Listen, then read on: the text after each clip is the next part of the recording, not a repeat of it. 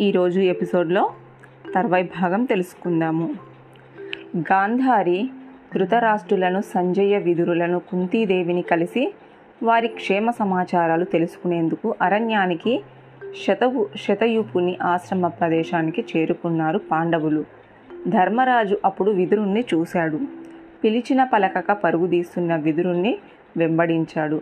ఓ చెట్టు నీడన కలుసుకున్నాడు అతన్ని. అదే అవకాశంగా అపూర్వ యోగ ప్రభావంతో తేజోమయ స్వరూపంలో ధర్మరాజులో ఐక్యం చెందాడు విదురుడు. ఆ క్షణం నుంచి ధర్మరాజుకు చెప్పలేనంత బలం సమకూరినట్టయింది. బుద్ధి బలము కలిగింది. అపూర్వ కాంతితో అతని శరీరము వెలిగిపోసాగింది. తనలో జరిగిన మార్పులకు ఆశ్చర్యపోయాడు ధర్మరాజు. ఇంతలో ఏదో కింద పడిన శబ్దమయ్యింది. అటుగా చూశాడు. విదురుని పార్థివ దేహము ఎండిన కొమ్మల్లా కింద పడి కనిపించింది. చూసి బాధపడ్డాడు ధర్మరాజు. దానికి అగ్ని సంస్కారం చేయ సంకల్పించాడు. అంతలో ఆకాశవాణి ఇలా పలికింది. యతిత్వ గౌరవంతో విలసిల్లిన ఈ ధర్మమూర్తికి అగ్ని సంస్కారము అవసరమా? నీ సంకల్పము సరైనదేనా? కాదు అనుకున్నాడు ధర్మరాజు. అక్కడి నుంచి పరుగు పరుగున ధృతరాష్ట్రుదలను చేరుకున్నారు. జరిగిందంతా వివరించాడు వారికి. విదురుడు మరణించాడని తెలుసుకొని దుఃఖించారంతా. భోజనాల వేలయ్యింది. కందమూల ఫలాలు ఆరగించారందరూ. సూర్యాస్తమం అయ్యింది.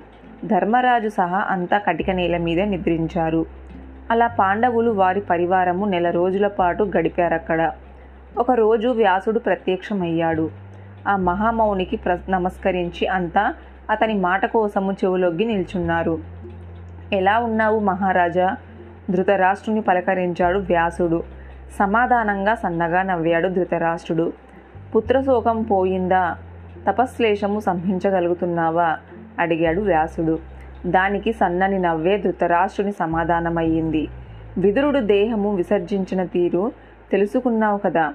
అంతరార్థము అవగతమయ్యిందా? విదురుడు ఎవరనుకున్నావు? మాండవ్య మహాముని శపించిన యమధర్మరాజే విదురుడు. మనిషిగా పుట్టి మనిషిగా ఎదిగాడు. ఈ ధర్మరాజు కూడా ఆ ధర్మమూర్తి ప్రతిరూపమే. అందుకే ఇతని ఆత్మలో ఆత్మగా నిలిచాడు విదురుడు. చెప్పాడు వ్యాసుడు. అంతలో ద్రౌపది సుభద్రగా అంతఃపురంగణాలు వచ్చారక్కడికి. వ్యాసుడికి నమస్కరించి దూరంగా నిల్చున్నారు. ధృతరాష్ట్ర మహారాజా మీ మానసిక ఆందోళన గాంధారీదేవి మానసిక ఆందోళన తొలగించే ప్రయత్నంగానే నేను ఇక్కడికి వచ్చాను. చెప్పు నీ మనసులో ఆందోళన రూపంలో కోరిక ఏదైనా మిగిలి ఉందా? ఉంటే చెప్పు. తీర్చివేస్తాను అన్నాడు వ్యాసుడు. ఆ మాటకి ధృతరాష్ట్రుని సహా పాండవులంతా పరమానంద భరితులయ్యారు. నీ కోరిక ఎలాంటిదైనా తీరుస్తాను. సందేహించక అడుగు రెట్టించాడు వ్యాసుడు. అయితే నాదో చిన్న కోరిక మహర్షి. యుద్ధరంగంలో భీష్మ ద్రోణ కర్ణాది మహారథులు మరణించారు. వారే కాదు అసంఖ్యంగా రాజులు కూడా రణరంగంలో ప్రవేశించి పోరాడి పరలోకం చేరుకున్నారు. వారందరూ ఎలా ఉన్నారు? వారితో పాటు కౌరవ కుమారులు ఎలా ఉన్నారు? ఒక్కసారి ఒకే ఒక్కసారి వారందరినీ చూడాలని మనసులో ఆరాటంగా ఉంది. మహాముని చూపించగలిగితే ఆనందిస్తాను అన్నాడు ధృతరాష్ట్రుడు. అవును మహాముని యుద్ధంలో పిల్లలను కోల్పోయి పదహారేళ్ళయ్యింది అయినా వారి పట్ల మమకారాన్ని చంపుకోలేకపోతున్నాను. ఒకసారి ఒకే ఒకసారి కన్న సంతానం అంతా కల్లారా చూసుకోవాలని ఉంది కరుణించి చూపించండి. నాతో పాటు కుంతీదేవి ద్రౌపది సుభద్ర కౌరవ కుమారుల నూరుగురు భార్యలు ఆత్మీయుల సందర్శన కోసం అలమటించిపోతున్నారు. వారందరినీ చూపించండి. తరిస్తాము అన్నది గాంధారీదేవి. వ్యాసునికి తల వంచి నమస్కరించింది. కర్ణుడు గుర్తుకొచ్చాడు కుంతికి. కన్నీరు పెట్టుకుంది. ఆ సాధ్వి గమనించాడది వ్యాసుడు. ఇలా అన్నాడు. చెప్పు కుంతిదేవి నీ కోరిక ఏమిటి? తను కర్ణుని కన్న విధము అంతా చెప్పుకొచ్చింది కుంతీదేవి. కర్ణుని వదిలివేసిన వైనము కూడా చెప్పింది. కన్నీరు పెట్టుకుంది. కర్ణుని జననంలోనే కానీ కర్ణుని నువ్వు వదిలి వేయడంలో కానీ నీ తప్పు లేదు తల్లి బాధపడకు. కర్ణుని జీవితము ఆ రకంగా ముగియాల్సి ఉంది. ముగిసింది. నీ చరిత్ర నిష్కలంకం ఆవేదన చెందకు. అభయమిచ్చాడు వ్యాసుడు. గాంధారీదేవిని చూశాడు. తల్లి నీ కుమారులందరినీ త్వరలోనే చూస్తావు. వారితో పాటు ఆత్మీయులందరినీ కూడా కలుసుకుంటావు అన్నాడు కుంతీదేవి. కుంతీదేవిని చూశాడు. అమ్మా కుంతీదేవి కర్ణ వీరుని త్వరలోనే చూద్దుగాని నీ కోడళ్ళు ద్రౌపది సుభద్రలు కూడా వారి వారి పుత్రులను పౌత్రులను వీక్షిస్తారు. మీ కోరికలు తీర్చేందుకు నేను ఈరోజు ఇక్కడికి వచ్చాను. మీ వీర వీరలంతా వీర స్వర్గంలో విలసిల్లుతున్నారు. వారి గురించిన ఆందోళన ఇక అనవసరం అన్నాడు వ్యాసుడు. ఆనందించారంతా. ఒకరినొకరు ఆప్యాయంగా దగ్గరగా తీసుకున్నారు. మీ అందరికీ అసలు సంగతి ఒకటి చెబుతాను. జాగ్రత్తగా వినండి అన్నాడు వ్యాసుడు. వినసాగేందుకు ఉద్యుక్తులయ్యారంతా. మహాభారత యుద్ధం జరగాల్సి ఉంది. అందుకే జరిగింది. ఈ యుద్ధం కోసము దేవతలు అనేక అనేకులు ఈ భూమి మీద జన్మించారు. ఈ ధృతరాష్ట్ర మహారాజు ఎవరో కాదు. ధృతరాష్ట్రుడనే గంధర్వుడు. పాండురాజు మరుద్గణ స్వరూపుడు. ఈ ధర్మరాజు సాక్షాత్తు ఆ ధర్మ దైవతమే.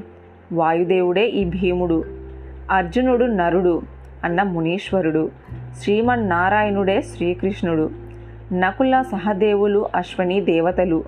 ద్వాపుర యుగమే శకుని. ఆ యుగమే శకునిగా జన్మించింది.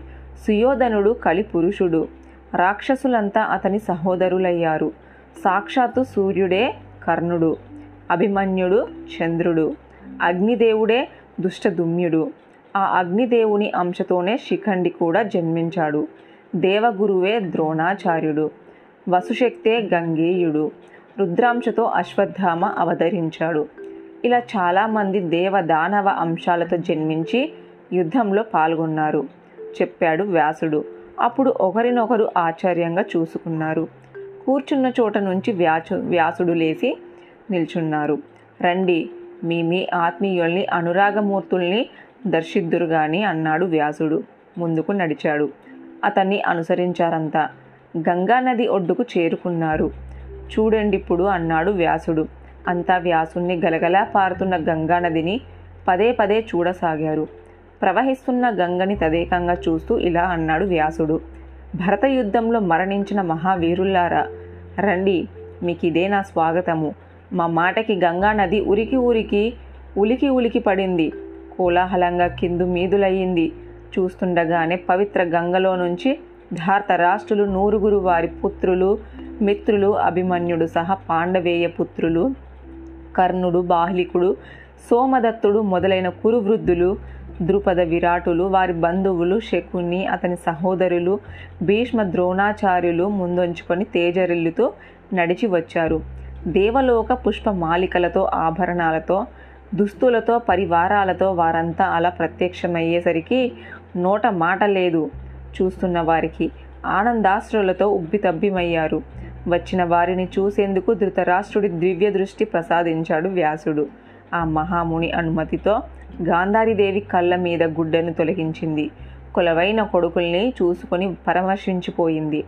భరత మృతవీరుల్లో ఒకనాటి కక్షలు కార్పణ్యాలు లేనిప్పుడు అంతా స్నేహంగా నవ్వుతూ కనిపించారు ఆడారు పాడారు. దుర్యోధనాథులు ముందు గంధర్వ కాంతులు నృత్య గాన వినోదాలతో వెల్లివిరిశారు.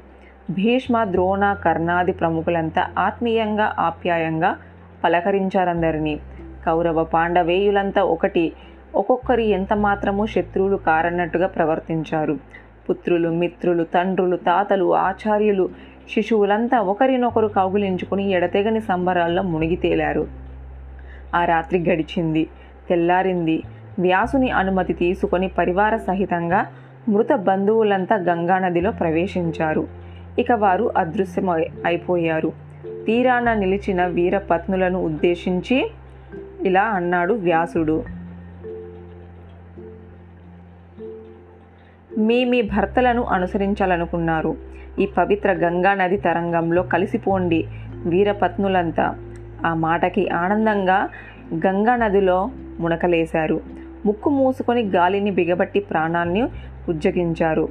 ప్రియులతో పాటుగా పరలోకం చేరుకున్నారు. వ్యాసుని సహా అందరూ ఆశ్రమానికి తిరిగి వచ్చారు. అప్పుడు ధృతరాష్ట్రునితో వ్యాసుడు ఇలా అన్నాడు మహీనాద వేద శాస్త్రార్థాలు మునింద్రుల ముఖత అమూలంగా విని ధన్యుడివయ్యాము. మృతి చెందిన కుమారులందరినీ సందర్శించి ఈనాడు ఆనందించావు. చూశావు కదా గతంలో కంటే నీ పుత్రులు ఇప్పుడే మనోజ్ఞ స్వరూపాలతో మహనీయ వైభవాలతో తులతూగుతున్నారు. ఇక వారి గురించి చింత నీకు అనవసరం. కాబట్టి తీవ్ర తపశ్చార్యకు ఉపక్రమించు. నెల రోజులుగా ధర్మరాజు నిన్ను ఎంత అనుకోగా సేవించాడో అందుకున్న సేవలు చాలు. వారిని తిరిగి వెళ్ళవలసిందిగా ఆజ్ఞాపించు. తప్పకుండా మహాత్మా అన్నాడు ధృతరాష్ట్రుడు. చేతులు జోడించాడతనికి. పాండవేయులు కూడా వ్యాసునికి భక్తి ప్రవత్తులతో నమస్కరించారు. మరి నాకు సెలవు అన్నాడు వ్యాసుడు. అదృశ్యమయ్యాడు. నాయన ధర్మరాజా ఇక నేను చెప్పేందుకు నువ్వు వినేందుకు విశేషాలేమీ లేవు. ఇప్పుడు నువ్వు చేయవలసిన పని ఒకటే. వెంటనే రాజధానికి బయలుదేరు. కిట్టని వారు పాలనలో లోటుపాట్ల కోసము కళ్ళింతవి చేసుకొని చూస్తున్నారు. ఆ అవకాశం మనము కలిగించకూడదు. సైన్య సహితుడైన మరలిపో. వెళ్ళిరా అన్నాడు ధృతరాష్ట్రుడు.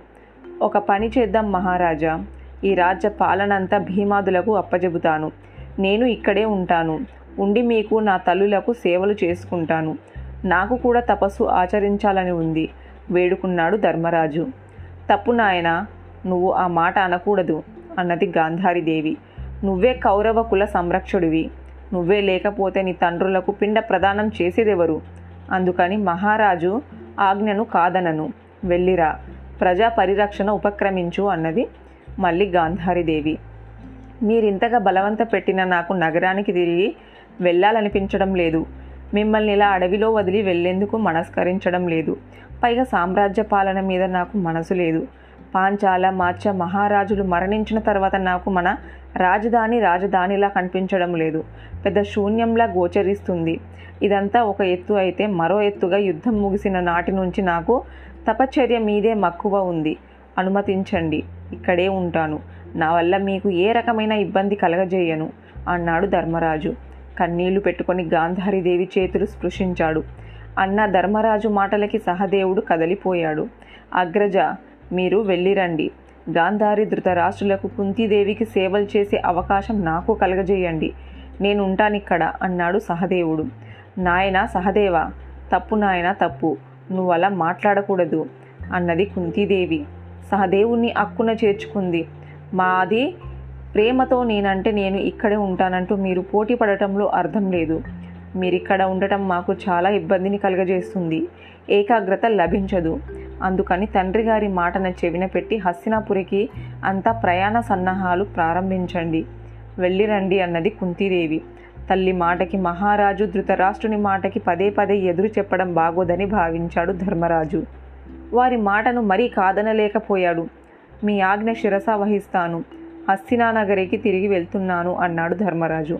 ఆ మాటకి ధృతరాష్ట్రుడు ఎంతగానో ఆనందించాడు. అందరిని పేరు పేరుగా కౌగిలించుకున్నాడు. ఆశీర్వదించాడు అందరినీ. ధర్మరాజు బంధుమిత్ర సపరివార సహితంగా తిరుగు ప్రయాణమయ్యాడు. రాజధాని చేరుకున్నాడు. తర్వాయి భాగం నెక్స్ట్ ఎపిసోడ్లో తెలుసుకుందాము.